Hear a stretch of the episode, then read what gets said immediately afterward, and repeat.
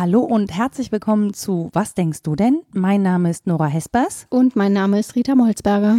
Das hier wird eine besondere Folge, denn wir werden gar nicht so viel sprechen an dieser Stelle. Weil auf der Welt Dinge passieren, wo wir zwei denken, da haben wir jetzt auch einfach vielleicht mal die Klappe zu halten, weil wir gar nicht so viel dazu beitragen können. Also wir haben natürlich nicht die Klappe zu halten, wenn wir auf Ungerechtigkeiten treffen, wenn wir auf Rassismus treffen, dann machen wir natürlich alle schön die Klappe auf, aber zum Diskurs etwas beitragen ähm, können wir nicht, weil wir sind zwei weiße Frauen. Und uns passiert es einfach nicht. Ich stelle nicht in Abrede, dass man als weiße Frau eine wahnsinnig gute Rassismusforscherin sein kann. Die bin ich aber nicht und deswegen mhm. halte ich auch da in diesem Punkt die Klappe. Genau. Stattdessen haben wir uns aber überlegt, wir möchten euch diese Stunde schenken. Also die Stunde, die ihr uns jetzt zuhören wollen würdet, die würden wir euch schenken und euch Tipps geben, was ihr stattdessen hören könntet. Also wem ihr stattdessen eure Aufmerksamkeit schenken könntet. Und wir würden uns auch freuen, wenn ihr das tut. Da gibt es zum Beispiel Tupoka Ogette, die hat Exit Racism geschrieben. Das könnt ihr bei Spotify hören. Also wenn ihr da ein Abo habt, dann könnt ihr das da als Hörbuch hören. Oder ihr folgt Tupoka Ogette auf Instagram oder ihr hört ihren Podcast, den Tu-Podcast. Ähm, Feuer und Brot wird in diesem Zusammenhang auch immer und immer wieder empfohlen. Das ist der Podcast von ähm, Alice Hasters und Maximiliane Hecke.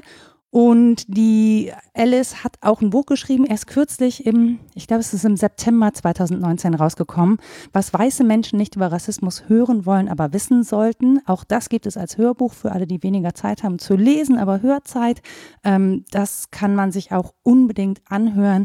Es gibt viele weitere Instagram-Accounts, die ähm, Rassismusaufklärung betreiben. Zum Beispiel Modekörper ähm, findet ihr dort. Das ist der Account von Maret Ifeoma Kupka, die auch tolle Essays spricht bei SWR 2. Ich verlinke euch das alles. Ihr müsst euch gar nicht die Mühe machen, das zu googeln. Ihr klickt einfach in den Show Notes auf irgendeinen Link und dann ähm, könnt ihr da weiterhören und nicht mehr bei uns.